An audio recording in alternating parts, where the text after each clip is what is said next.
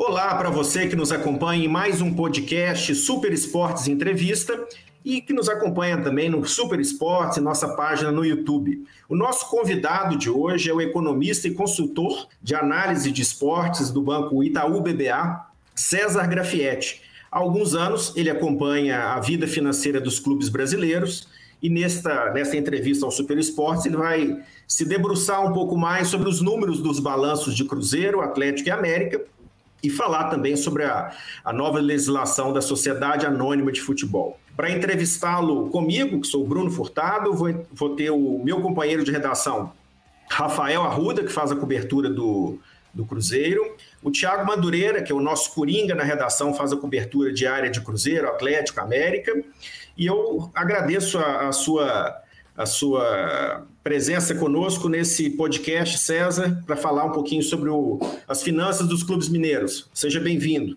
Oi, Bruno, é, Rafael, Thiago, prazer falar com vocês. É, vamos lá, a gente vai falar um pouquinho do futebol de Minas, do ponto de vista financeiro. É, e é um trabalho que eu já venho fazendo há bastante tempo. Eu acho que é bacana a gente tentar atualizar aí com o que foi 2020 e, eventualmente, já falar um pouquinho do que é 2021, porque a gente já está no meio do ano, né? Tá, o César, você é, faz esses relatórios anuais do Itaú BBA é, sobre todos os clubes brasileiros, os principais clubes brasileiros. Eu queria é, que você começasse falando como que você chegou a esse segmento, né, que é muito específico, né, se é pela paixão que você tem pelo, pelo futebol, pelo esporte, é, você decidiu investigar e também é, fazer essa análise dos clubes de futebol. É, na verdade começou um pouco por acaso, né? Porque como, como a gente fazia parte de uma equipe de crédito, da área de, de análise de crédito do banco, cada um olhava ali por paixão ao seu clube e os balanços de, de cada um dos seus clubes, né? Que sempre saíam e a gente acaba fazendo uma análise individual e no fim do dia a gente acabava comparando, cada, cada torcedor analista comparava o seu balanço do seu clube com o do adversário, enfim, para mostrar que estava bom, que estava ruim. Em algum momento a gente decidiu fazer, juntar essas informações para criar ali um arquivo único. Esse arquivo acabou virando um produto e eu fiquei o, res, o responsável por ele, até por, por gostar do, do, do, tema futebol, enfim, por ter bastante experiência na área de análise. Então, ele nasceu, de certa forma, por acaso, mas ele ganhou, é, enfim, eu acho uma repercussão muito grande por conta até da falta de relatórios parecidos com esse. Então, é, é um pouco da experiência, da capacidade de análise que a equipe tinha e tem até hoje, é, associada à paixão pelo futebol que criou o relatório e a gente já está no 12 ano.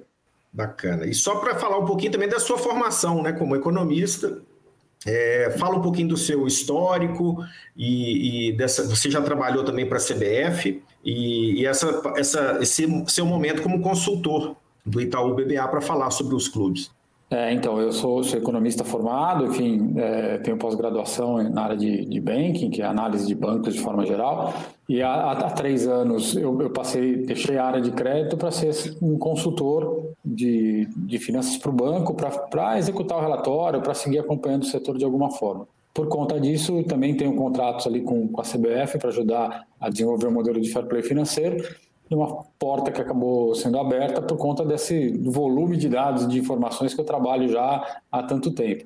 Então, conhecer por dentro o futebol me ajuda a entender e desenvolver modelos mais aplicáveis à realidade da indústria, que é muito específica, né? diferente de, de tantas outras que a gente tem por aí.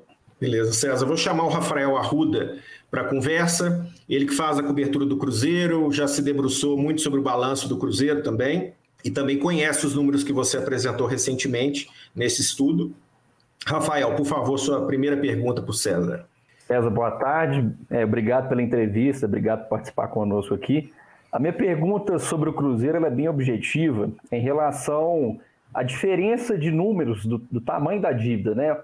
De acordo com seu, né, os seus números, né, os seus estudos, a dívida seria de 662 milhões, bem abaixo do que o demonstrativo do clube, contabilizou de 897 milhões. Eu gostaria que você explicasse qual que é essa diferença, por favor.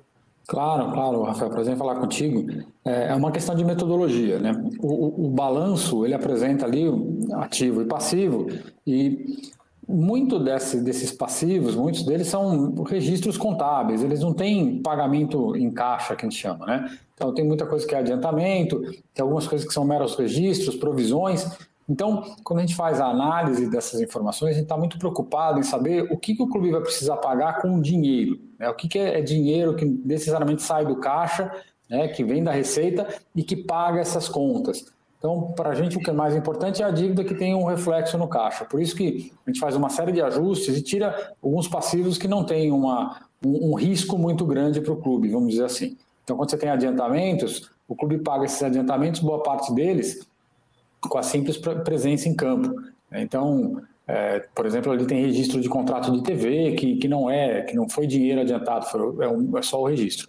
Por isso que a gente faz essa, essa diferenciação para conseguir enxergar claramente o que é, qual o tamanho real do problema que o clube tem, tem para tratar e para lidar. Tá? Então, acaba ficando uma diferença em alguns casos, às vezes até grande por conta desse monte de registro. O Cruzeiro tem lá muitas provisões é, que foram surgindo, especialmente no último ano, por conta da reestruturação toda que está passando, e essas provisões elas podem virar dívida no futuro. Mas a gente não sabe nem quando e nem por quanto. Né? Muitas vezes a provisão está ali super, super valorizada por conta de multas e tudo mais, e quando ela vira dívida, vira por um valor menor. Então, esta é a diferença que entre o número que o clube publica ali, é, bruto, vamos dizer assim, e o número que a gente entende que é o mais efetivo para avaliar o risco da gestão ali de não conseguir pagar suas contas. Beleza. Tiago Madureira, sua primeira pergunta para o César, por favor. É, olá, César. É, obrigado por estar aqui conosco. É, mais para frente, eu acho que a gente vai abordar o tema clube-empresa, que tem dado muita esperança, eu acho, para a torcida do Cruzeiro, para poder desenvolver mais sobre isso. Mas antes, eu queria que o senhor falasse é, sobre esse modelo atual de associação do Cruzeiro. Hoje a gente vê que a dívida do Cruzeiro é cerca de sete vezes maior do que o clube arrecada por ano, que em relação à receita. É até quando você acha que o Cruzeiro aguenta seguir na Série B com essa escassez de, de recurso, com essa falta de visibilidade é, que o time tem na Série B do Campeonato Brasileiro? É, a situação do Cruzeiro é, é, é, bastante, é bastante complexa mesmo, né? É, a queda para a Série B não, não fosse só a situação geral de endividamento e tudo mais, mas a queda para a Série B ela acabou gerando um problema gravíssimo que é a falta de receitas. E, e aí ele sofre duas vezes, né? Porque ele perde receita de TV e, e, no ano onde ele podia aumentar a bilheteria, né, trazer o torcedor para campo, para empurrar o time para voltar para a Série A, tem a pandemia e não tem recurso de bilheteria. O pior, isso acontece por dois anos seguidos. Então, é, a situação do clube ela fica muito mais difícil por conta disso. É, até onde o clube aguenta na Série B, é, depende muito de como o clube trabalhar e reestruturar algumas questões. Né? Por exemplo, reestruturar as dívidas, se ele conseguir fazer bons alongamentos, se ele conseguir ganhar um parcelamento com carência, com carência grande, se ele conseguir cortar os custos a um ponto de conseguir fazer sobrar dinheiro para pagar essas dívidas. Então, depende muito ali do, da, da, da ginástica que a, que a, gestão vai fazer para conseguir se reestruturar. Agora, é, sendo prático, eu imagino que não dá para passar mais do que esta temporada na Série B. É, se o clube ficar em 2021, na, permanecer em 2022 na Série B, já começa a ter um pouco mais de dificuldade. Tá? Então, se, além da dificuldade que a gente já está vendo hoje. Então, é, é, é, fundamental que o clube consiga voltar o quanto antes para poder, pelo menos, recuperar as receitas de, de TV. Agora, vamos pensar que ele, que, ele, que ele permaneça na Série B em 2022. Se tiver volta de torcida e tudo mais, é um trabalho que pode ser feito para conseguir recuperar e ajudar nessa reestruturação. Mas o clube tem, tem urgência em voltar para a Série A para pelo menos retomar boa parte das receitas. Rafael, vou te passar a bola para mais uma pergunta, por favor. Ô César, ainda sobre o Cruzeiro, é, di, diante de todo esse problema, né, esse tamanho de dívida, né, ainda que no, na sua, no seu critério, no seu cálculo, seja uma dívida menor, porém de um valor muito maior que o Cruzeiro arrecadou, é, qual que seria o atrativo para investidores né, colocarem dinheiro no Cruzeiro, né, mesmo tem, tendo a torcida muito grande, né, mesmo sendo um clube de camisa, mas todos esses problemas administrativos podem, de certa forma, é, afastar esses investidores. Então, o que, que o investidor ganharia em troca de colocar o dinheiro no Cruzeiro e apostar num projeto esportivo, para o Cruzeiro subir e trazer resultados esportivos novamente? É, esse, esse, é um ponto importante, assim. É, acho que a primeira coisa a fazer é, é conseguir medir qual é a, é a, nova realidade do clube. É porque uma coisa é a realidade de um clube vencedor que tinham as finanças toda, toda desestruturadas. Né? Então ele gastava muito mais do que podia e aí tornava o clube muito mais capaz de, de, de, de disputar as competições do que, ele, do que ele seria em condições normais. Então o primeiro passo é, é, é entender que o clube certamente não terá a mesma competitividade que teve no passado. E aí passa por isso passa uma mudança no, no, no, conceito, na mentalidade de modelo de negócio. Quem quer ser, o que o Cruzeiro quer ser? Quer ser um clube que vai poder estar estruturado, formando atleta, fazendo dinheiro, vendendo atleta e usando esses atletas para montar a sua equipe e ganhando ou disputando de uma maneira mais eficiente competições é, como Copa, né, Copa do Brasil e tudo mais, ou não. O clube vai querer um processo, um projeto de retomar a, a capacidade de investimento, de sair ali dos seus 200 milhões de receita para 400, 500, 600, que é um pouco do que está fazendo o Atlético. É, o, o, nível de investimento e o nível de retorno, eles estão muito associados a esse modelo de negócio que o clube vai, vai buscar. Então, é, é, é muito importante, nesta hora, buscar o, o investidor com, com com que cabeça ele vai ter. Certamente um modelo de, de formação e de, de, um, de, um, de um crescimento ali mais paulatino, mais orgânico, ele vai gastar muito menos e vai ter talvez um retorno muito menor. E, eventualmente, o um modelo de clube com, de, que conquista vai demandar mais investimento, mais dinheiro, né, contratações e tudo mais. É, a, minha sensação é de que o clube vai passar por um processo ainda de, de crescimento mais orgânico. Ele vai conseguir atrair, nesse momento, investidores com menor capacidade, até para entender melhor o risco, dado que, que certamente é um, será um dos primeiros clubes a virar empresa, ou pelo menos caminhando para virar empresa, no mercado muito novo. Então, certamente ele deve é, atrair investidores com uma menor, um menor apetite aí ao risco, né? Deve tentar fazer uma coisa um pouco, um crescimento um pouco mais, mais sustentável e, e lento. É, e aí vai passar por um processo de, de fato, de formar atleta e ganhar dinheiro, tentar se recuperar financeiramente vendendo jogador, que é um pouco da dinâmica de clubes nessa, nesta fase de, de reestruturação. Agora, só, só complementando, Bruno, desculpa, você que falou dessa questão de vender jogadores, né, vender atletas, né?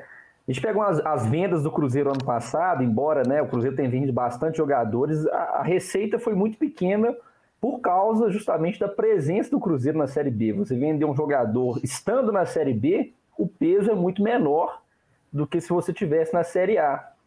Então, assim, até para o Cruzeiro voltar a faturar é, é, com venda de jogadores, né, não depender tanto de TV, de receita de TV, eu queria que você falasse dessa importância né, de subir logo, né, porque dificilmente o Cruzeiro vai ter uma receita muito grande com venda se não subir para a Série A novamente, né? É, Rafael, tem, tem dois aspectos. Né? Tem o um aspecto de jogar a Série B e tem o um aspecto de estar numa situação financeira difícil. Né? Quando você precisa vender, é que o, o valor cai. Né? Quando você não tem interesse, você consegue negociar melhor. Então, o clube precisa passar essas duas fases. Né? Precisa voltar para a Série A é, e precisa ter pelo menos algum equilíbrio, o mínimo equilíbrio, para não depender da venda de jogador, porque aí o preço cai. Agora, qual que, qual que é o processo que deve, deve, o clube deve seguir neste momento, na minha visão? É um processo de reforçar as categorias de base a ponto de formar mais jogadores. E esse é um processo longo. Né? A categoria de base tem uma, uma vida de formação ali de 5, 6, 7 anos. Então, o clube precisa necessariamente entrar nesse processo mais forte agora para colher esses frutos daqui 3, 4, 5 anos né? necessariamente reduzindo o impacto e, e, é, dos problemas financeiros e retomando, retornando a cereal quanto antes para virar de fato a vitrine que ele precisa ser para fazer essas negociações. Agora, César, para a gente voltar a falar um pouquinho de clube empresa, é, eu queria explorar um pouco o seu conhecimento de mercado para deixar uma mensagem para o torcedor, explicar melhor para o torcedor como que funciona essa migração. Por exemplo, hoje o Cruzeiro é um modelo de associação ele passa por uma mudança estatutária e se torna clube empresa. Quais são os passos, e obviamente depois que for sancionado pelo presidente, mas quais são os passos para o clube se tornar clube empresa, passar a receber investimento, entrar na bolsa?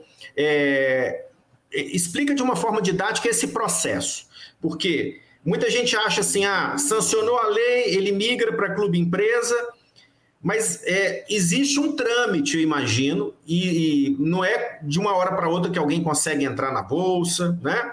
Como é que funciona esse processo? O que, é que vem antes de entrar na bolsa? Tem que ser formado um fundo?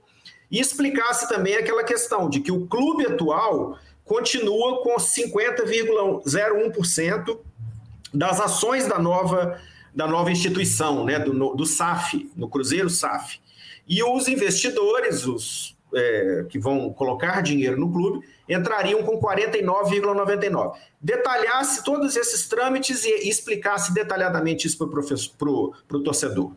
Tá, vamos lá, Bruno. É, de fato, é um processo muito mais longo do que, do que parece, e ele é bem mais complexo, porque a partir do momento de sancionar, você, a constituição da empresa, da SAF, é a, a parte mais simples. Você vai lá, abre um CNPJ com a SAF, segue as regras e tudo bem. O que o clube deve fazer? Deve fazer isso, deve transferir ali ativos, uma parte das dívidas, e, enfim, e fazer a segregação do que é a associação, separa uma parte que fica na associação, tem inclusive algumas dívidas que nem podem sair da associação, tá? E manda o resto, o que for de ativo e passivo, para essa SAF. O que ele vai fazer com isso? Ele vai botar, vai montar uma boa apresentação, um business plan, um negócio, uma estrutura de negócio. Olha, o que, que eu quero fazer com o Cruzeiro e quanto eu preciso de dinheiro para colocar esse plano em prática. Vai botar isso embaixo do braço e vai buscar investidor em vários lugares.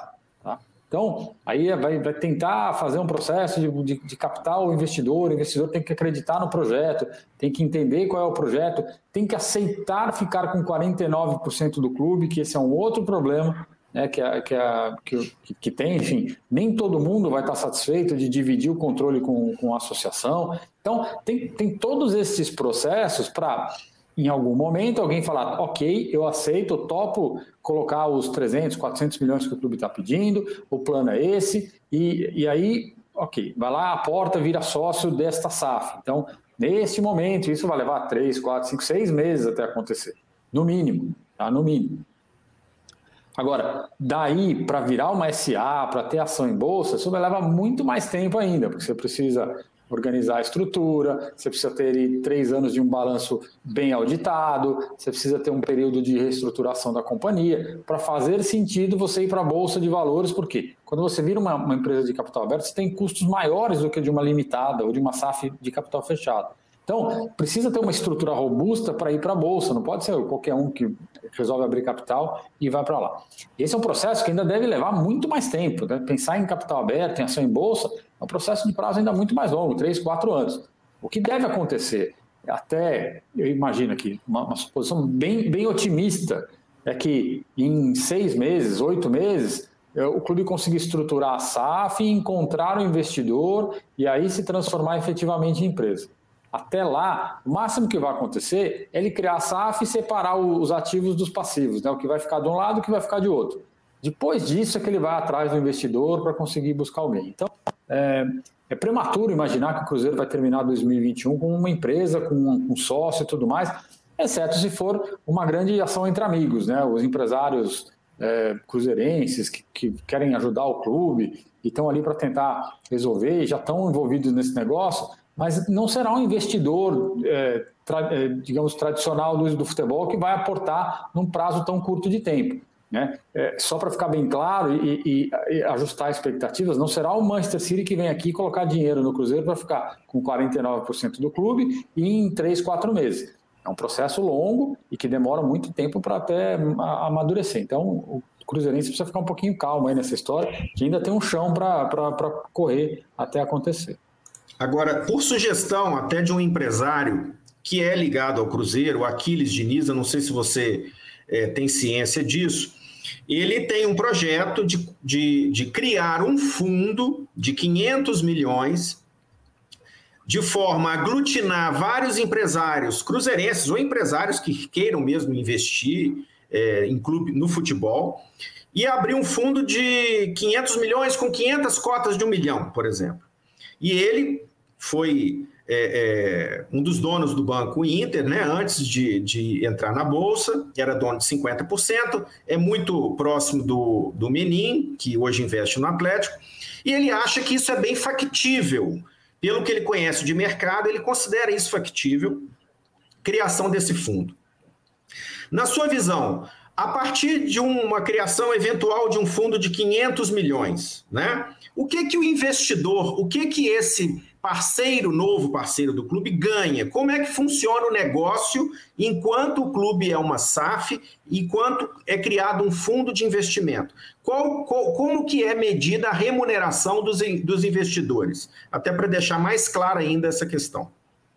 Tá, é, eu, não vou, eu não vou nem questionar um ex-banqueiro, enfim, um banqueiro que acha que é factível levantar 500 milhões para colocar no clube de futebol. Hoje em dia, para levantar um fundo de investimento para investimento em saneamento, em agro, coisas mais sustentáveis, é bem difícil. Imagina para levantar 500 para colocar em metade de um clube de futebol. Mas, enfim, pode acontecer. É, como funciona? A SAF ela pode distribuir lucro. Então, o clube deu lucro, ela pode, ela pode distribuir uma parte, ela tem que distribuir pela lei, uma parte tem que ir necessariamente para o clube, para a associação, para ajudar no pagamento das dívidas, e a diferença, o que sobrar desse lucro, pode ser distribuído para o fundo de investimento. Né?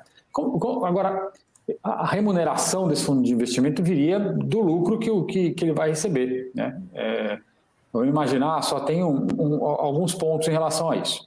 Primeiro, o clube de futebol não é feito para dar lucro. Né? Se você distribui lucro, é dinheiro que falta para você reforçar o elenco, para pagar salário e tudo mais. Então, o futebol, como estrutura de negócio, ele não é feito para dar lucro. É, não, não, faz muito sentido você pensar em distribuir lucro de, de, de clube de futebol. Você imagina, você distribuiu lá 30 milhões de reais e o seu adversário tem, não distribuiu nada e com esse dinheiro equivalente está contratando um jogador, está pagando o salário de dois, três atletas é, você perde competitividade. Então, distribuir lucro nem sempre, não é, no caso do futebol, uma alternativa muito é, correta do ponto de vista de gestão. Como funciona no mundo? E aí eu acho que essa é a grande, é a grande sacada de, de movimentação de clube-empresa pelo mundo. O, o, há um mercado muito grande de negociação de clube.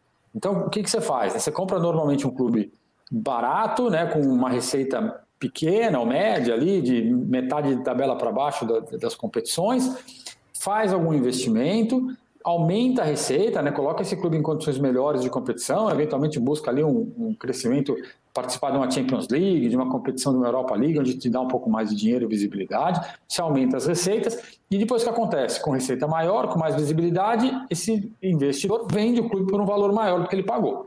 Então, no caso mais comum de negociação de clube, como os, os donos, os investidores de, de, de, clube de futebol ganham dinheiro, é fazendo isso, é comprando barato e vendendo caro. Muito provavelmente faz mais sentido para um investidor com essas características de fundo de investimento fazer a mesma coisa. Né? Você não vai esperar o lucro, você deixa o lucro no clube. Ele faz com que ele vá crescendo no, ao longo do tempo, aumentando as receitas, até que ele fique com uma marca com um potencial tão grande que desperte interesse em outro investidor para vir aqui e comprar esse clube por um valor mais caro do que foi pago no início. Tá? Então, essa é a dinâmica e é isso que eu imagino que alguém com fundo de investimento vai fazer no caso do Cruzeiro e não esperar ali o, todo ano pagar um pouquinho de dividendos, distribuir o lucro, porque isso não faz muito sentido na estrutura do futebol. Ô César, recentemente o presidente do Cruzeiro, o Sérgio Santos Rodrigues, disse em uma entrevista que ele vê como perfil ideal é, para o investidor, para essa possível SAF agora, alguém estrangeiro e já com know-how no futebol. É, você acha que um, um, um cenário do futebol brasileiro, que hoje é é um futebol é, de segunda linha é, do futebol mundial. Por que, que o futebol brasileiro, por que, que os times do Brasil iriam despertar interesse em grandes investidores internacionais? Por que, que eles não investiriam em clubes de menor, esporte, de menor porte na Europa e sim no Brasil? Você acredita que, que é possível isso acontecer? Grandes investidores é, virem para o Brasil? É, o mercado brasileiro tem, tem potencial de crescimento, não tenho dúvida disso. É, mas eu não consigo dizer hoje e nem imaginar qual é esse potencial. Tem, tem muita coisa para acontecer. Então, por exemplo, você precisa de fato criar a liga, é, você precisa de fato desenvolver uma negociação coletiva e eficiente dos direitos de TV, que já tem um volume bastante razoável, bastante grande, se a gente comparar com outros países da Europa. O pessoal compara sempre o valor em euros em relação ao valor em reais. Mas se você pegar o crescimento do valor de direitos de, de transmissão no Brasil de 2010 para 2020, a variação ela é muito próxima do que variou o que recebe a Premier League, por exemplo.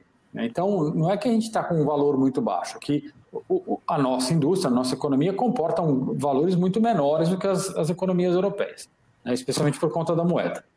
É, então, além disso, o investidor, quando entra num clube, ele vai buscar justamente esse, esse movimento, né, o que a gente chama de upside. Eu comprei por 10, eu quero vender por 30, só que para vender por 30, eu tenho que pegar minha receita, que vale hoje é, 100, e tem que transformá-la em 300. Então, poxa, é, como é que você consegue fazer isso? Na Europa é mais, é mais óbvio, né? Você melhorando as posições, por conta da, do, da distribuição do dinheiro de transmissão, você melhora. Se era 15 na tabela, você passou a ser décimo, oitavo, nono, você está recebendo mais dinheiro. Você conseguiu se classificar para uma competição europeia, o quanto você ganha de dinheiro é muito mais. Né? E aí você vai, vai aumentando, tem mais exposição, os contratos de publicidade são maiores. No Brasil, a, a, o modelo de distribuição, se ele não for reajustado, não for feito algo semelhante que é na Europa, essa, essa flexibilidade, esse ganho que você tem de melhorar a sua posição é, é limitado. É, participar de competições sul-americanas não dão o mesmo salto, o mesmo ganho que participar de competições é, continentais da Europa. O mercado de publicidade no Brasil é um mercado ainda muito limitado para o futebol, né? falta muito para o mercado ser parecido com o que é o mercado europeu, por exemplo. Então, eu, eu, vejo muita dificuldade nesse momento, inclusive porque entrar num clube muito endividado significa que esse investidor vai ter que lidar ali com credores, vai ter que lidar com, com, com dificuldades, vai ter que negociar dívida. É, é, tem um efeito, um trabalho tão grande para ser feito que drena a, a, capacidade que ele tem e a necessidade que ele tem de cuidar do futebol, que é a parte mais importante. Então, eu, eu, neste momento, eu acredito pouco que investidores tradicionais do futebol entrem no Brasil. Ah, é possível que algum fundo de investimento americano, algum fundo de investimento europeu, asiático, resolva aportar algum recurso no Brasil? Pode, mas não serão investidores do futebol. Podem ser investidores que estão buscando operações de risco em qualquer lugar do mundo e aí encontraram no futebol ali uma oportunidade né, dentro do Brasil. Então, eu acho que o caminho mais natural é de investidores brasileiros que conhecem o negócio, que são próximos aos clubes, colocar esse dinheiro para ajudar, ficar sócio, ajudar na gestão e depois, no longo prazo, sair, e aí sim, por um valor maior, para investidores é, estrangeiros que conheçam e possam aportar até mais é, algum salto de tecnologia, algum salto de gestão, mas mais para frente, não nesse momento. Agora, César, você é, sendo muito realista, né? Você deu uma notícia para o torcedor que ele não esperava ouvir, né? Porque muitos têm no, no, no, projeto de SAF a saída quase que imediata do clube desse cenário terrível, por exemplo, no caso do Cruzeiro. Agora, para a entrada na bolsa, que você explicava anteriormente, é preciso ter um porte diferente, né? É, quais são os pré-requisitos para esse que é uma para essa que é uma segunda etapa, né? É bem depois de captar os investidores, é bem depois de se consolidar no mercado. O que é necessário para se entrar na bolsa e, e detalhar-se isso para o torcedor? O, o, o, movimento de, de ir para a Bolsa é, é, é semelhante, eu vou, eu vou, fazer uma comparação, é semelhante a uma entrada de um investidor de qualquer outro perfil. Tá? Pode ser um novo fundo de investimento. Por que, por que, que você vai para a Bolsa? Na verdade, porque você consegue é, mais gente interessada em colocar o, o, dinheiro no clube, né, na empresa, e isso faz com que, de certa forma, você aumente o valor do, do, do, do, do montante, o valor que você está recebendo por, esse, por essa venda de participação. É, para ir para o mercado, você tem, que tá, você tem que ter algumas coisas. Por exemplo, tem que ter um plano de negócios. Você vai vender uma participação e atrair sócios por qual motivo? Né? Você pode vender porque entrar na bolsa porque você simplesmente quer vender a sua participação, ou você pode entrar na bolsa porque você quer recolher algum dinheiro adicional para colocar em prática um, um, um, modelo de um projeto de crescimento. Então, por exemplo, o Cruzeiro pode entrar na bolsa daqui 3, 4, 5 anos, mas primeiro tem que entrar, fazer um projeto, começar esse projeto de, de, de, de crescimento, né, de reestruturação, passar o primeiro ano, segundo, terceiro, a hora que começar a mostrar sinais de, de efetivo de recuperação, para acelerar esse processo, você vai para a bolsa e capta mais dinheiro. E você traz novos sócios. Então, é, a entrada na bolsa, ela, ela poderia ser, na bolsa poderia ser um outro investidor. Então, vamos imaginar que esse fundo que foi falado ali é, entrasse no primeiro momento e colocasse 500 milhões de reais ajustasse as coisas. Aí daqui 3, 4 anos, o clube olha e fala, poxa, talvez eu precise de mais uns 300 ou 400 para dar um novo salto e fazer algumas reformas aqui nesse, no, no, centro de treinamento, ou para mesmo para contratar atleta e, e, tudo mais. Aí você vai, em vez de ir pra, você pode ir para a bolsa buscar esse dinheiro, ou você pode chamar um outro investidor. Entra e compra um pedaço ali, coloca um dinheiro para tirar um pedaço de participação do fundo, um pedaço do clube, e aí você aumenta a quantidade de acionistas sem necessariamente ter que ir para a bolsa. Então, ir para a bolsa é uma alternativa para captar dinheiro. E no caso dos clubes de futebol, eu enxergo como uma alternativa interessante para atrair torcedor a, e transformá-lo em sócio, transformá-lo em dono do clube. É, porque você pode fazer um programa de, de vender ações é, mais, mais pulverizadas, para que um pedaço do clube que seja dos, dos torcedores, que possam ter ações do clube. Então, é, o, o, o, processo de ir para a Bolsa, ele é uma alternativa e pode acontecer ou não. acho que o torcedor tem que ficar mais, menos preocupado e ansioso com isso, porque muitas vezes a solução se dá não necessariamente indo para a Bolsa, mas buscando investidores é, ao longo do tempo, sem necessariamente precisar ali abrir capital. Tá, César, o nosso tempo não é muito, muito longo. Vou chamar o Rafael para mais uma pergunta sobre o Cruzeiro, para depois a gente já migrar para o América. Oh, a pergunta não é especificamente sobre o Cruzeiro, não, mas você falando dessa questão da Bolsa, eu gostaria de saber se tem algum clube brasileiro hoje que estaria mais próximo de entrar na Bolsa, né? Que cumpre todos os requisitos para essa operação. É, eu, eu acho que do ponto de vista prático, talvez o Flamengo, porque tem um balanço auditado por uma empresa de grande porte, é, é, tem uma, os números relativamente organizados. É, se fosse pensar no Palmeiras, no Grêmio, talvez o Atlético Paranaense, enfim, são clubes que têm já um, um histórico um pouquinho maior de números organizados. É, e que tem menos problemas para resolver. Aí eles podem ir para a bolsa para captar dinheiro para realmente crescer e não para resolver problemas de dívida e tudo mais. Então, é, talvez esses sejam alguns clubes que estejam mais preparados para esse passo nesse momento. Para fechar o Cruzeiro, César, a sua análise sobre a atual gestão é de fato positiva, porque o Cruzeiro, nessa gestão, ele se ancorou muito no auxílio do Pedro Lourenço, empresário, supermercadista, e pagou dívidas, é, antecipou, antecipou receitas, pegou um dinheiro com esse empresário, mas na verdade a receita relevante de fato ele não tem, ele não anda com as próprias pernas, tanto que ele está com salários atrasados, né? A sua análise é positiva? O que cenário você traça hoje para o Cruzeiro desde a entrada do Sérgio na gestão?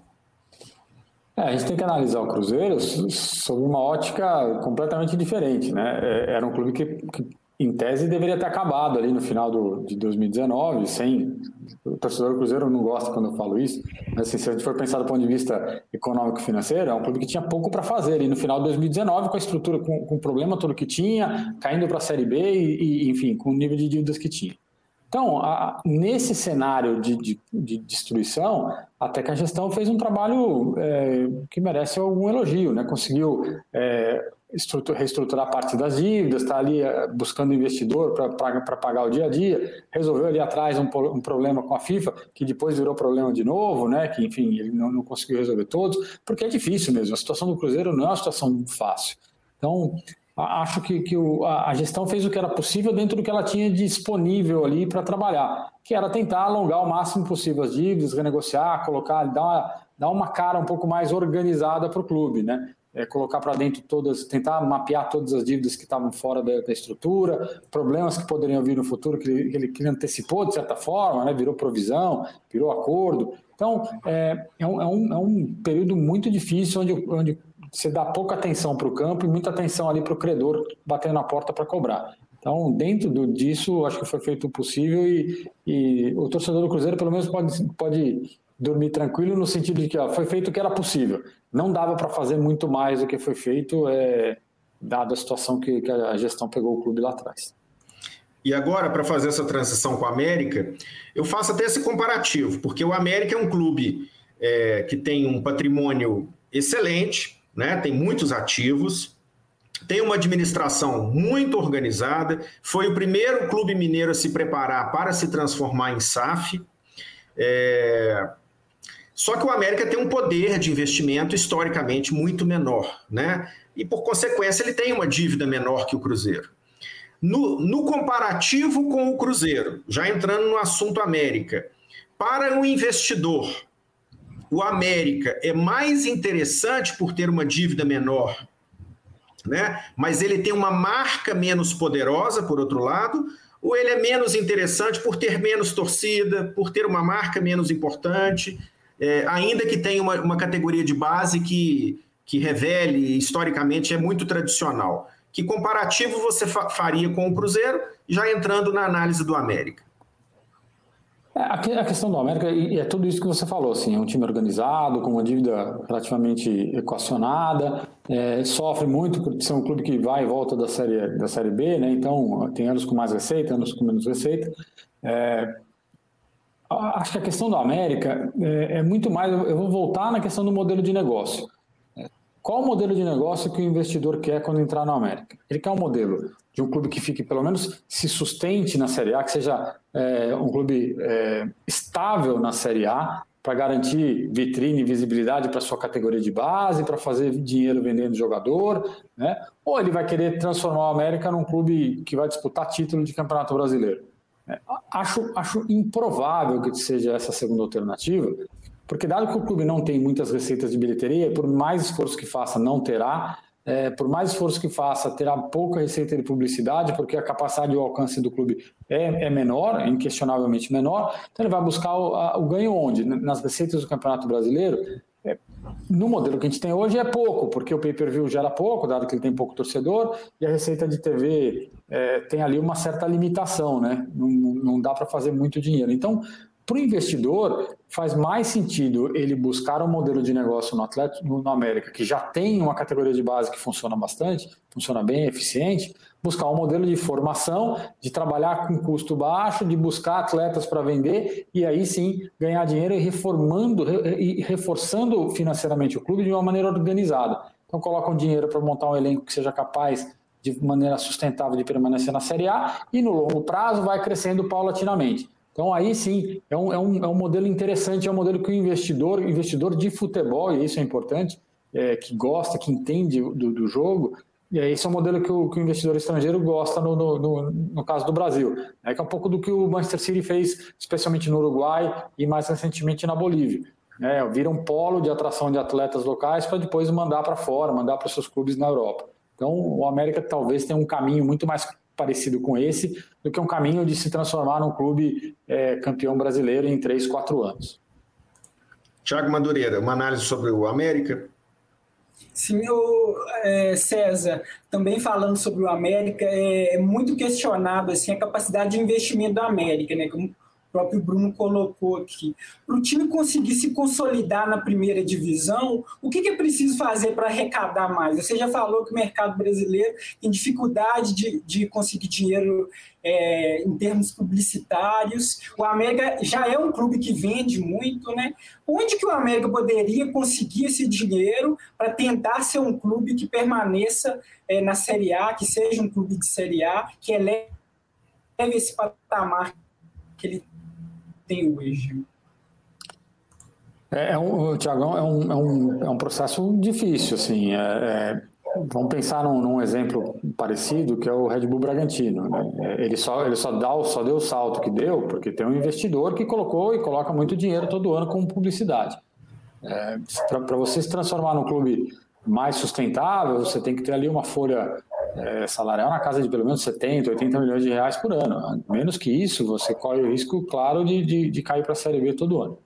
Para aumentar receitas, é, você vai precisar trabalhar num caso de um clube como a América, que, de novo, tem uma torcida muito mais regionalizada, muito mais localizada ali em, em Belo Horizonte, né, tem um volume de torcedores muito menor, é, talvez fazer um, um, um trabalho de, de, de tentar ser uma marca de exposição de, exposição para terceiros, vou chamar assim, tá? Não de olho na sua torcida, mas com um clube organizado e que disputa as competições e que pode ser interessante para um patrocinador que queira que queira estar associado a um projeto de crescimento, tá?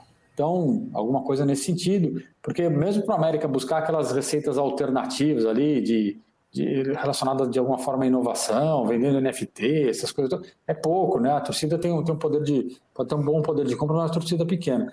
E aí é, é, é, o crescimento paulatino. Quanto mais você permanecer na Série A de uma maneira sustentável, é, melhor vão sendo, melhores vão sendo suas posições. Isso vai agregando ali um pouco de receita todo ano do ponto de vista de TV. É, mas, mas é um projeto é um projeto complicado. Certamente ele vai ele vai entrar num, numa situação onde ele vai precisar necessariamente vender muito atleta. Tá? A gente a gente reclama muito dessa questão de vender atleta, mas mesmo na Europa mais de metade da, da, dos clubes das principais ligas europeias vive muito da venda de atleta. Tem mais de 30, 40% da sua receita vindo da venda de atletas.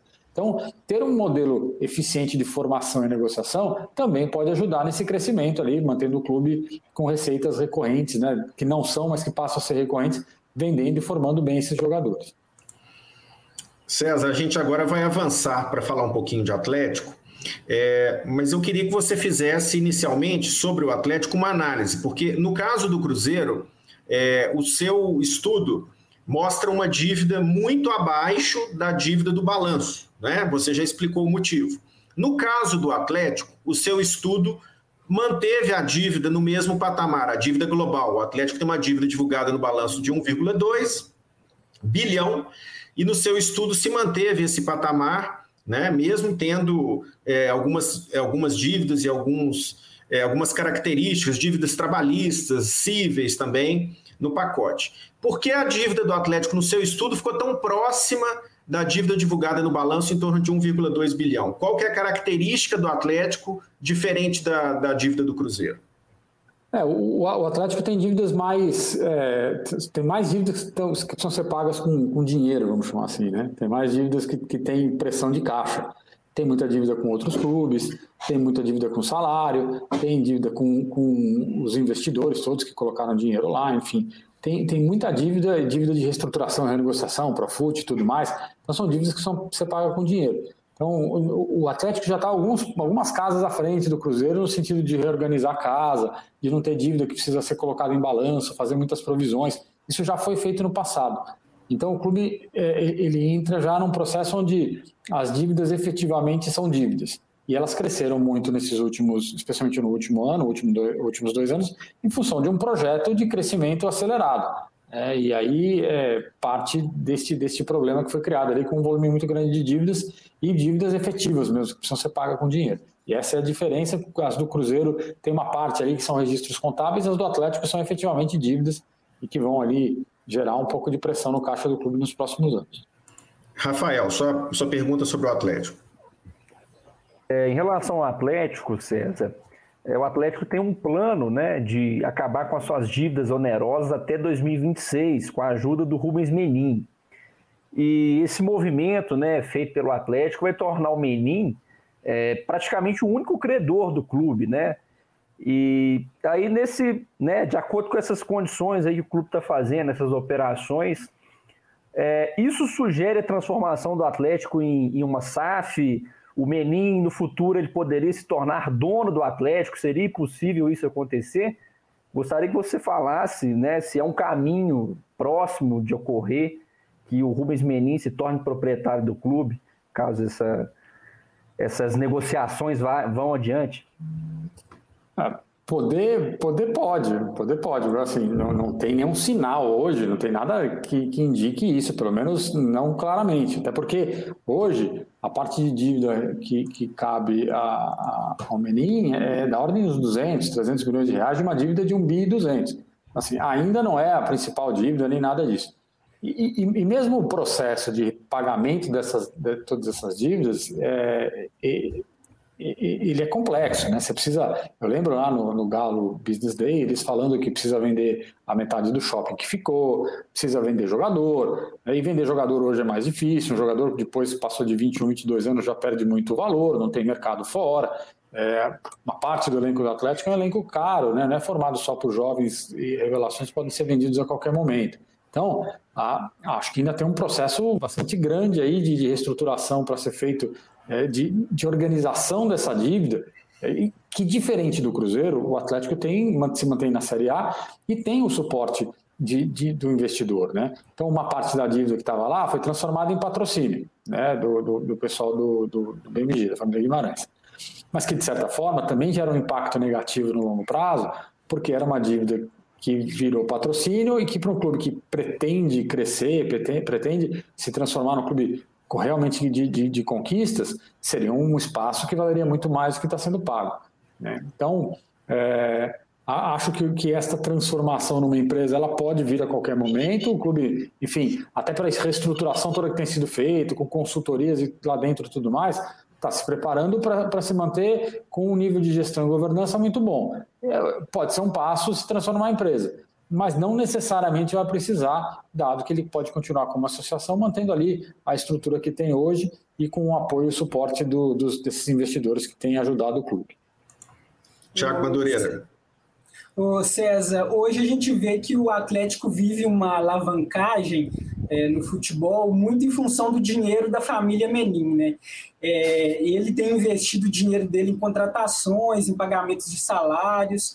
É, como que o Atlético é, vai fazer para sair desse momento que a gente pode falar que é um momento artificial, que o dinheiro não é arrecadado pelo clube, né? Como que o Atlético vai fazer é, para essa, essa ponte de, desse mecenas para um clube é, ser autossustentável e manter esse mesmo é, patamar no futebol?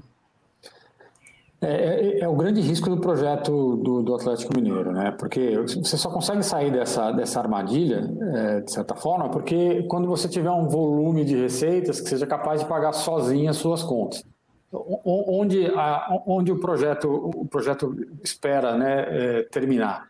A hora que o estádio estiver pronto, e aí você agregar muito mais receita com, com bilheteria, com sócio torcedor e tudo mais, ter mais conquistas que permitam aumentar ali aquela receita variável de, de premiação de TV, e eventualmente vendendo o jogador aqui e ali, melhorando a, a gestão de publicidade e tudo mais.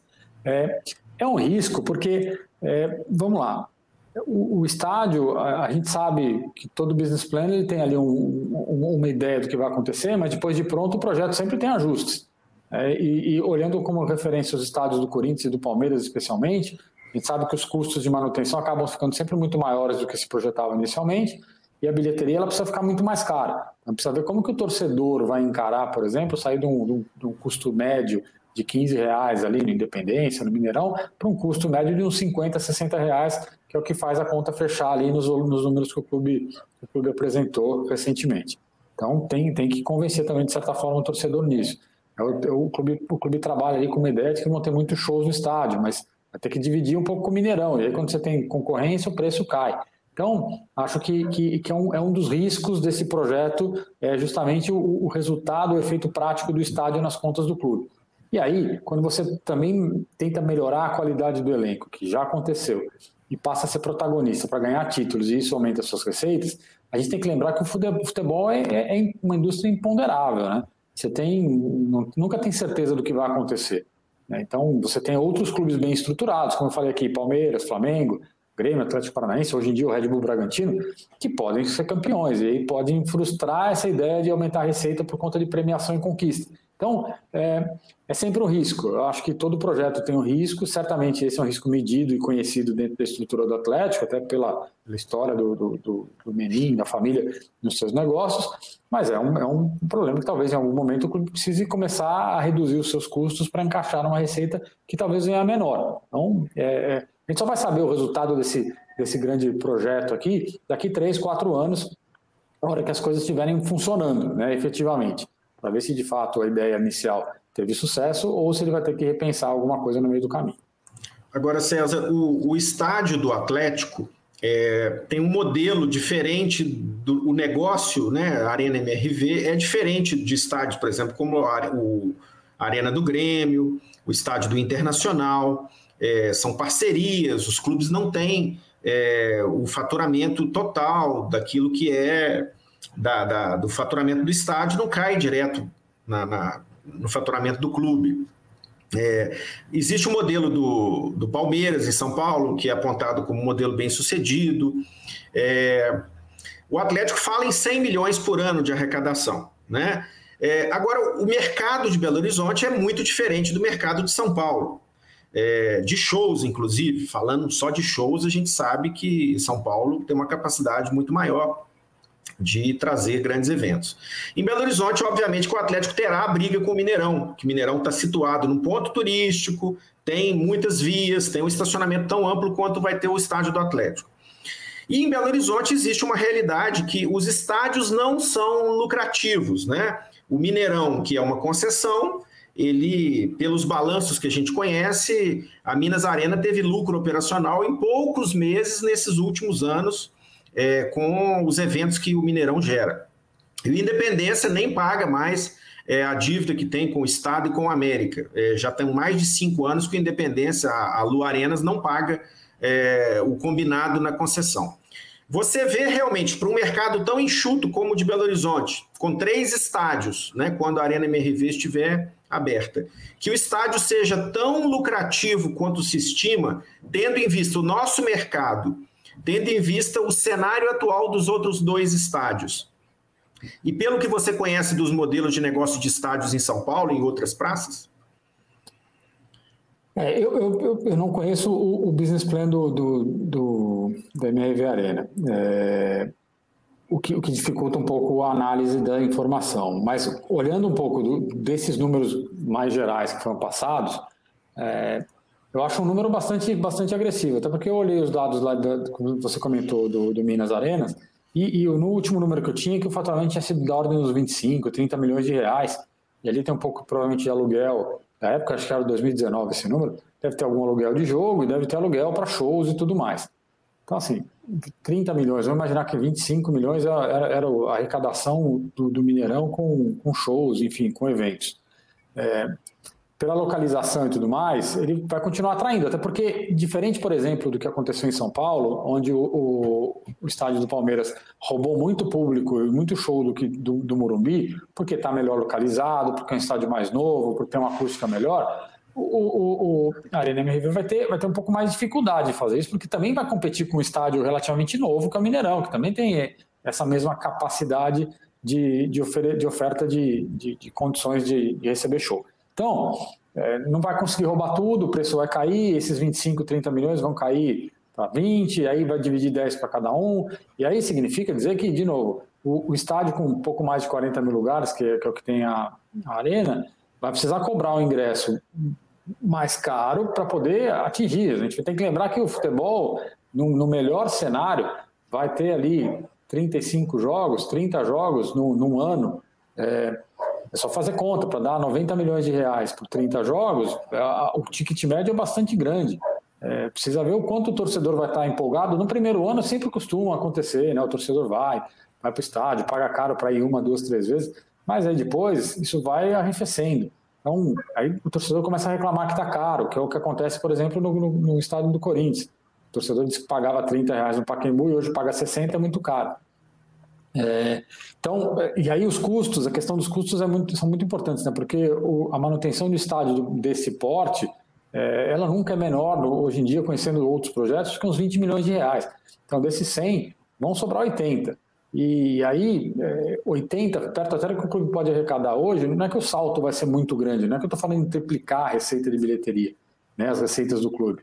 Mas vou, vou, o aumento ele é muito menor do que, do que se supõe. Então, é, acho que tem um risco do projeto ser menos eficiente do que se espera. Ainda assim, a gente não pode é, ignorar nunca que ter um estádio gera uma série de benefícios, né? Gera um benefício esportivo imenso, né? Porque jogar na sua casa tem uma pressão maior, tem um incentivo maior, o torcedor compra, quando compra o estádio como o seu, é, é, muito importante. Então, a gente não pode olhar o estádio só do ponto de vista financeiro, né? Tem que olhar também do ponto de vista esportivo e ele é muito importante nessa hora.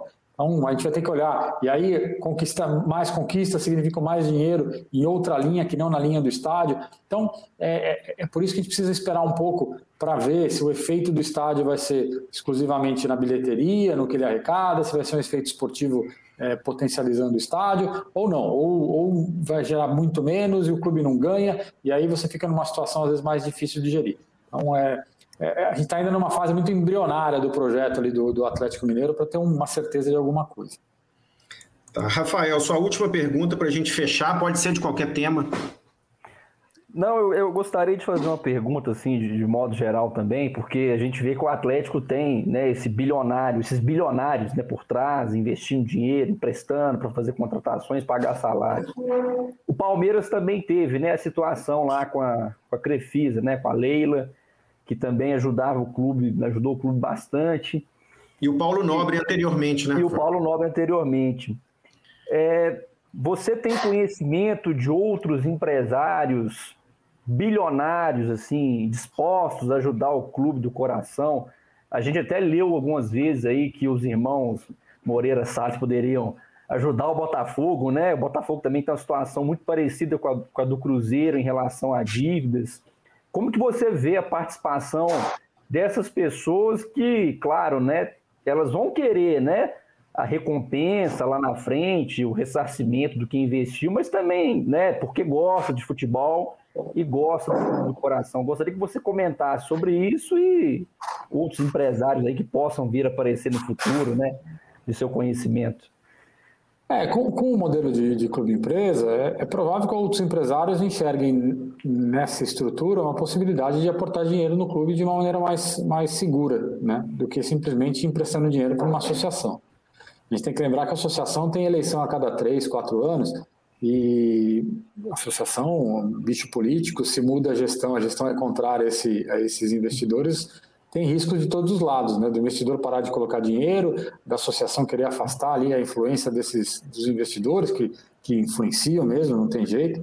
Então, o modelo de clube-empresa pode ser uma saída interessante para atrair novos empresários. É, já assistiu a questão dos, dos Moreira Salles no, na, no Botafogo, eles aportaram recursos para construir o CT, então já teve uma ajuda de certa forma. No passado, o Abílio Diniz falou em ajudar o São Paulo, mas sem colocar tanto dinheiro assim. Enfim, você sempre tem ali um empresário apaixonado querendo colocar dinheiro no futebol para ajudar o seu clube. É, é, é, é, um, é um, eu vejo muito mais como um problema do que como uma solução. É, é são raras as, as vezes em que esses empresários conseguiram fazer de fato o que devia ser feito. É, acho até o, o, caso mais claro e mais clássico desses é o do Paulo Nobre, né, no Palmeiras, que entrou colocando dinheiro porque o, o, clube não tinha de receita, já tinha adiantado a receita de um ano inteiro. Então, o clube não tinha um, um real de receita para trabalhar na, em 2012, 2013. É, ele colocou o dinheiro para o clube operar, não é que ele colocou ali para contratar jogador e tudo mais. Depois de organizado, é que ele emprestou dinheiro para fazer essas contratações. Acho que o modelo do Atlético, por exemplo, ele começou é, mais afoito, né, contratando e tudo mais. Eu até no ano de 2019 tinha salário atrasado e tudo mais, mesmo fazendo contratações. É, acho que o modelo hoje ele já está mais calibrado. Né? O, o, os investidores estão colocando dinheiro para pagar as contas, para manter salário em dia, para não, não deixar atraso na FIFA atrapalhar o clube. Então, é, passada uma certa euforia, entrou num processo e entrou numa ideia clara de, olha, precisamos, no longo prazo, reduzir essas dívidas, pagar as dívidas, porque o clube não pode viver com 1 bilhão e 200 de dívida. Então, é, quando, quando o investidor tem a ideia clara do que deve ser feito, é importante, ajuda o clube a se desenvolver. E o modelo de clube-empresa, talvez em algum momento, faça com que esses, esses investidores apaixonados virem efetivamente donos, parceiros mais, mais sustentáveis ali do clube. É, eu vejo, vejo com bons olhos quando eles querem colocar o dinheiro deles para manter o negócio sustentável no longo prazo. Mas é sempre, sempre um risco para o negócio quando é simplesmente um aporte porque eles são ali apaixonados da associação.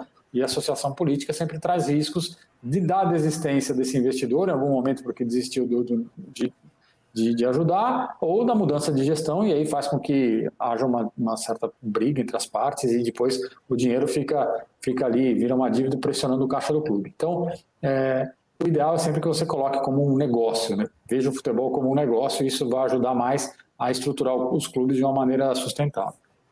Tiago Madureira, sua última pergunta para o César. Ô César, é, nos últimos dias a gente viu agora aprovar, é, teve aprovação pela Câmara é, da lei do mandante. E essa é, uma, uh, é um projeto de lei muito comemorado por alguns clubes. Eu acho que pelos grandes clubes, ele, é, esse projeto de lei foi muito comemorado. É, como que você vê assim essa mudança agora é, dessa legislação? Você acha que é possível arrecadar mais com direito de transmissão? A gente vê que hoje em dia os direitos de transmissão do, é, é, vem do, do, Brasil, do futebol brasileiro, é pouco explorado no, no exterior. Você acha que isso também pode contribuir é, alguma, de alguma forma nesse sentido também, ou não? Qual é, é a sua opinião a respeito? A, a, lei do, a lei do mandante, ela, eu vou dizer que assim, ela é um pouco melhor do que a que a gente já tem hoje, né? O que está operando hoje, porque, enfim, ela evita, ela evita que você tenha alguns apagões, enfim, tudo mais. É, acho que ela isoladamente não vai resolver o problema dos direitos de transmissão. Né? Se os clubes continuarem negociando isoladamente, como já fazem hoje, sim, certamente você não vai ter um, um, uma melhora na arrecadação, pelo contrário, acho que a gente corre um risco grande de você ter a concentração de investimento em alguns poucos clubes e clubes menores perdendo ainda mais valor do que, do que já recebem hoje. É, então, o modelo deveria ser um modelo que, independente de como é a forma de, de, de, de posse desses direitos, eles deveriam ser sempre negociados coletivamente, como é feito nas, nas principais ligas do mundo. Então, é, a Inglaterra, o direito é do mandante, mas ninguém está preocupado com isso, porque quem negocia é a liga. Então, é, os clubes deveriam estar muito mais preocupados efetivamente com isso do que necessariamente em ter os direitos serem deles. É, eu, tenho, eu tenho muita dúvida ainda se este modelo, por mesmo, mesmo com, vamos imaginar o melhor cenário possível, com uma negociação coletiva e tudo mais, ele vai trazer um salto muito grande nas receitas, tá? no valor dos direitos. É, se a gente for pegar o que está acontecendo no mundo hoje, todas as ligas estão perdendo valor, estão vendo seus valores reduzirem, seja por conta da pandemia, seja porque os valores no, no exterior cresceram muito. É, se a gente pegar uma outra conta, né, eu fiz uma conta recentemente pegando ali, trazendo do, a variação do, do, do brasileiro, da Receita de TV do brasileiro de 2010 até 2020, e comparando com a Premier League, eles cresceram quase a mesma, na mesma proporção. Né. Então, não é que o Brasil ainda tem um salto enorme e, e você não vai ter grandes interessados. Todo mundo olha, ah, tem a ESPN, a Disney, tem a Amazon, mas no mundo eles investem pouco em direitos. Não é que eles compram, investem valores muito grandes. Na Europa não existe ESPN. Na Europa a Amazon compra é, frações de, de, campeonatos, né, valores pequenos para agregar ali um pouquinho da, da, de, de, esporte dentro da, da, sua, da sua grade, ali, de sua base de, de programas. Então, não é que você tem grande, muito investidor, muita gente interessada em, em pagar por direitos. Não vai ser diferente no Brasil. Né? Então, é, acho, acho improvável que a gente tenha um salto, uma, um, dobro, um dobro do valor ali, alguma coisa muito maior do ponto de vista de, de receita com, com venda de TV. E mesmo os direitos internacionais, no, o futebol brasileiro tem alguns problemas. Né? Ou você vai vender para os Estados Unidos, porque se vai vender para a Europa, você precisa ter um horário de partidas muito difícil, dado o fuso horário. E o futebol, e, e, e dado a, a, a, qualidade das ligas europeias, o torcedor tem menos interesse ou disposição em, em, assistir algum jogo do Brasil que tem um futebol diferente, tem um futebol mais lento, um futebol pior do que o futebol europeu. Então eles são muito focados ali no futebol, no, no, nas suas ligas. Acho que dá, dá para ter um salto, dá para ter um crescimento, mas eu tenho muito menos expectativa de grandes crescimentos é, e, e, muito mais é, é, de crescimentos paulatinos. Né? A gente vai ter que criar ali um produto melhor, melhorar a qualidade do jogo. É isso que vai atrair mais interesse da televisão e não simplesmente a questão do direito ser do mandante ou não. Agora, César, a gente percebe que o mercado hoje tem muitos novos players né, no segmento de transmissão mas poucos com poder grande de investimento, como a Globo tinha anos atrás. Né? A gente percebe hoje que a Globo já está retrocedendo em relação aos estaduais. Né? O valor que ela pagava, ela já não quer pagar mais, ela quer pagar só pelos grandes, como vai acontecer isso no futebol mineiro. Já aconteceu em outros estados. Ela deixou de transmitir alguns campeonatos, é, ela deixou de transmitir competições tradicionais, como a Copa América, e esses valores, a meu ver, é, com a saída dela do mercado em alguma medida, vão diminuir e os clubes vão ter, vão ter que ralar muito para conseguir arrecadar a mesma coisa que arrecadavam anos atrás. Então, é, o buraco é mais embaixo. A minha última pergunta, para a gente já encerrar, é a sua opinião sobre o interesse dos clubes brasileiros em formar uma liga. É, porque os clubes brasileiros são muito desorganizados e têm uma má gestão. Né? Você vê a capacidade desses clubes se juntarem terem uma voz única, organizada e se e assim fazerem diferente do que eles fazem dentro de casa, é, a sua visão sobre isso é, e ver também, e a opinião pessoal, porque a, a CBF precisa provar e as federações também, elas precisam dar um passo atrás. Você acredita que a CBF dará esse passo atrás e dará mais voz aos clubes para a formação de uma liga? No, no, primeiro ponto, é, eu sou um pouco cético em relação à capacidade de organização dos clubes de uma liga. Tá? É, acho que eles, que eles têm uma capacidade hoje, eles estão discutindo tudo isso, estão discutindo a questão da liga e tudo mais, é, mas necessariamente a gente vai ter aqui uma, uma dificuldade de, de organização e de ajuste à medida em que começarem as conversas sobre dinheiro. É porque enquanto está ali, ó, precisamos organizar aqui quantos clubes, quem vai participar e tudo mais, é uma coisa. A hora que começar a discutir o dinheiro, talvez a gente tenha um pouco mais de dificuldade em coordenar estas conversas. Tá? Então, é, ao, mesmo tempo, eu vejo muita, muita discussão, muita conversa dizendo: olha, agora com a liga a gente vai ter ali uma melhor gestão, vamos melhorar o futebol. É como você comentou, né, Bruno? Não, não, os clubes não vão. A liga tem um, o poder da mágica de transformar gestões ruins em boas gestões. Não, o máximo que a Liga, Liga, consegue fazer é tentar organizar um calendário, tentar organizar ali, é, melhorar eventualmente ali um pouco a negociação de direito de TV, de publicidade. Ela não vai transformar por magia gestões ruins em boas gestões. Né? Então é, é, é muito complicado imaginar e jogar na Liga uma responsabilidade de evolução que hoje, que hoje os clubes não têm. Isso, é uma decisão, uma necessidade deles. Eles precisam se organizar antes de esperar que a Liga faça esse trabalho para eles. É, acho realmente que, que a gente não vai ter, e do, do ponto de vista prático, uma das soluções para o problema do futebol brasileiro é rea, reavaliar o calendário. E reavaliar o calendário passa necessariamente por reavaliar os estaduais, né, que deveriam ser muito menores, deveriam ser disputados em outros formatos. É, e aí que tá, para mim está a grande dificuldade de, de, fechar essa conta. Né? Como é que você resolve o problema dos estaduais é, nas negociações e na relação dos clubes com as federações? Então, é, São Paulo, por exemplo, tem uma relação muito forte dos clubes com a Federação Paulista, porque eles recebem um bom dinheiro desse campeonato. Será que eles vão abrir mão do estadual? E se não abrir mão do estadual, a gente não vai ter resolver o problema do calendário, porque a gente vai continuar encavalando. Não, não, não, não tem milagre, né? Você não consegue esticar ali a quantidade de datas disponíveis para jogos. Então você vai continuar esticando, é, é, encavalando pré-libertadores com campeonato estadual, é, jogo de seleção com é, data FIFA com rodada do brasileiro. Então, acho, acho esse processo, essa negociação muito mais complexa do que parece. Obviamente, os clubes entenderam e aproveitaram ali um momento de, de, de fragilidade de gestão da CBF é, e para tentar colocar um pouco das suas condições. Mas eu não me espantaria, por exemplo, se dada a aprovação da lei do mandante, as coisas, as conversas arrefecerem um pouco e aí a, a migrarem para um outro, outro modelo. Eu acho que a liga é um caminho necessário talvez, dado ah, os, os, suportes que estão sendo apresentados, ela possa acontecer, né? É, mas eu acho, hoje eu, acho mais difícil do que fácil acontecer esse processo. Eu queria te agradecer muito, é, César, pela entrevista, tá? por essa entrevista aqui ao Super Esportes. É, foi muito esclarecedor, principalmente para tratar das finanças específicas dos clubes mineiros. E obrigado pela gentileza de nos atender e para tratar de tantos assuntos também gerais e importantes. Imagina, Bruno, eu agradeço o convite, é um prazer falar com vocês. Eu estou sempre à disposição, sempre que precisar, é chamar. E a todos que nos acompanharam nesse 12 episódio do podcast Super Esportes, eu aguardo vocês na próxima. Sigam aí acompanhando o nosso trabalho no Super Esportes, no YouTube e as nossas entrevistas especiais. Um abraço e até a próxima.